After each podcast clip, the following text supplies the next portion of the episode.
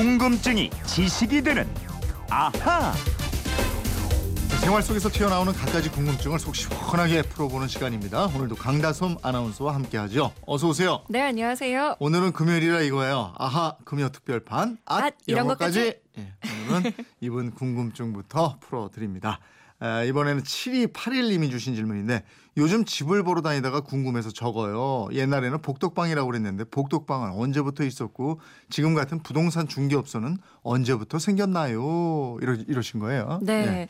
이 복덕방의 기원은요, 고려시대 이후에 나타난 객주와 거간으로 보고 있습니다. 객주라는 소설도 있는데, 네. 객상 주인의 준말이고요. 거래를 알선하는 일종의 위탁 매매업자입니다. 이런 객주 중에서 타인 간의 거래를 성립시키는 일을 거간으로 불렀고요. 거간을 업으로 하는 사람을 거간 중매군이라고 했습니다. 거간 중매꾼. 요즘 식으로 여- 저 영어로 하면 이제 브로커예요, 이게. 네, 그렇습니다.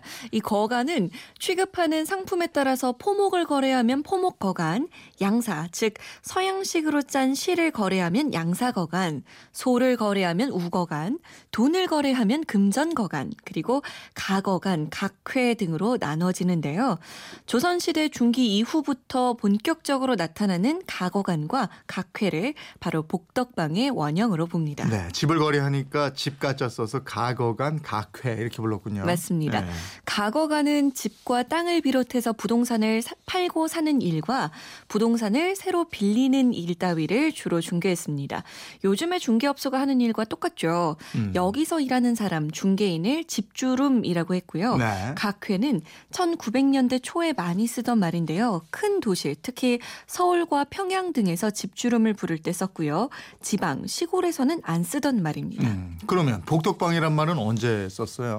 이 각회들이 모여 있는 곳, 이들이 사무실을 차리면서 붙인 이름이 복덕방입니다. 음. 조선 말기만 하더라도 약 100개의 복덕방과 500명 가량의 각회가 있었다고 합니다. 아, 서울, 뭐 평양 이런 큰 도시에. 네. 근데 왜 복덕방이라고 그런 거죠?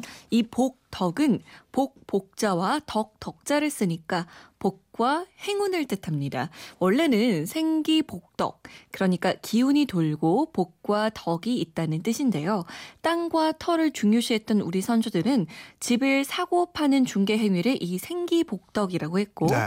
중개인들이 사무실을 팔면서 아, 사무실을 만들면서 그 사무실을 복덕방이라고 부른 겁니다. 음. 그리고 이사하는 새 집과 더불어 집안에 복을 달라는 뜻에서 중개 수수료도 복비라고 했던 거죠. 그랬군요. 그런 복덕방이란 이름이 지금은 뭐 거의 사라졌어요. 네. 1970년대 후반 전국의 부동산 투기 붐이 일었는데요. 예. 이때 복덕방이 소위 복부인과 함께 사회 악으로 대두됐습니다. 음.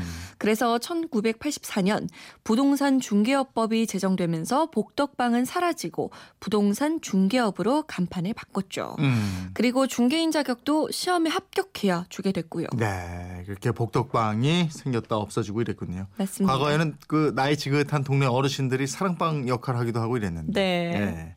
7281님 궁금증 풀리셨죠? 이번에는 5778님이 주신 문자인데요. 뭔가 부족할 때 감질맛 난다 이러는데 감질 맛은 어떤 맛인가요? 하셨어요. 감질맛 난다. 발음이 비슷한 말로 감칠맛도 있잖아요. 맞습니다. 뭔가를 화끈하게 시원하게 다 보여주지 않고 맛보기식으로 아주 조금만 보여줄 때 내 욕심이나 욕구가 한꺼번에 충족되지 않고 찔끔찔끔 아유 그냥 맛만 보는 것만 같을 때 음. 흔히 감질맛 난다라고도 하시는데요. 네. 우리말에 감질맛이라는 표현은 없습니다. 일반적으로 많이들 쓰긴 하는데 쓰면 안 되는 표현이다 이거예요. 감질맛. 네. 이 왜냐하면요 감질맛은 감질나다 할때 감질을 잘못 쓰는 말이거든요. 음. 감질은 뭔가를 바라는 정도에 아주 못 미쳐서 애타는 마음이라는 뜻을 가진 말이니까 그냥 감질나다. 감질나게라고 해야지 감질맛 나게라고 맛을 붙이면 안 된다는 음. 겁니다.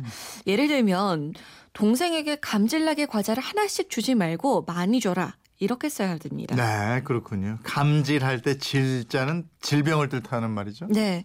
간질, 안질, 치질 등의 질과 같습니다. 음. 그래서 감질이 나면 속이 헛헛해서 뭔가 먹고는 싶은데 몸에 탈이 나서 마음껏 먹지도 못해서 안달이 나거든요.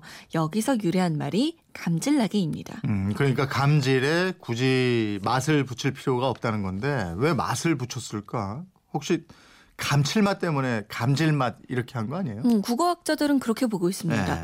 감칠맛은 음식 맛이 맛깔스러워서 당기다라는 뜻의 동사 감치다의 맛이 결합된 말입니다. 음. 음식물이 입에 당기는 맛뿐 아니라 마음을 끌어당기는 힘이라는 의미로도 쓰이는데요. 그러니까 감칠맛 나는 봄나물로 입맛을 돋운다. 감칠맛 나는 강사 이야기 솜씨에 시간 가는 줄 몰랐다. 이런 식으로 사용합니다. 음, 결국 감질나다 하고 감칠맛 나다는 전혀 다른 차원의 말이니까 이거 확실하게 구별해서 써야 되겠고 네, 감질맛 나기라는 말은 쓰면 안 된다 이거고요. 그렇습니다. 이번에는 5842님인데 복면 가왕 같은 프로그램 보면 가수가 귀에 이어폰 같은 것을 하고 있는데 이게 뭐고 왜 하는 건지 궁금합니다 이러셨어요.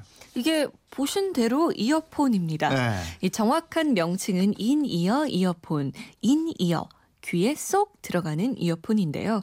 공연장에서는 워낙에 시끄럽기 때문에 가수가 현장의 반주를 듣기가 어렵습니다. 그럴 때 in-ear 이어폰을 끼면 반주가 똑똑하게 들리고 또 박자를 정확하게 맞추면서 노래를 부를 수 있죠. 네. 아니 근데 노래 부르다가 중간에 이어폰을 빼고 이러는 경우도 많잖아요. 맞습니다. 이어폰으로 들리는 반주가 모노로, 즉 소리가 좌우로 스테레오로 분리되지 않고 하나로 재생되면 반주와 목소리가 하나로 뭉쳐져서 들릴 때가 있대요. 음. 그러다 보면은 음을 맞추기가 더 헷갈리니까 중간에 한쪽 이어폰을 빼버리는 겁니다. 아, 그게 멋으로 하다가 한쪽 탁 빼고 이러, 이러는 게 아니고 이게 네. 소리가 헷갈려서 그러는 거군요. 답답하니까 빼는 네. 거예요. 그리고 공연장에서 아예 이어폰 없이 노래를 부르는 가수도 있잖아요. 네. 그런 가수는 무대에서 모니터 스피커가 가수에게로 향해 있어서 소리가 잘 들리기 때문에 굳이 이어폰을 안 하는 거라고 합니다. 네. 오늘은 이렇게 세 가지 궁금증을 풀어봤습니다. 아하, 금요 특별판, 앗, 이런 것까지 오늘은 여기까지 해야 되겠습니다. 소개된 분들께는 선물 보내드리겠고요. 강다솜 아나운서는 다음 주 월요일에 봐야 되겠네요. 고맙습니다. 네, 고맙습니다.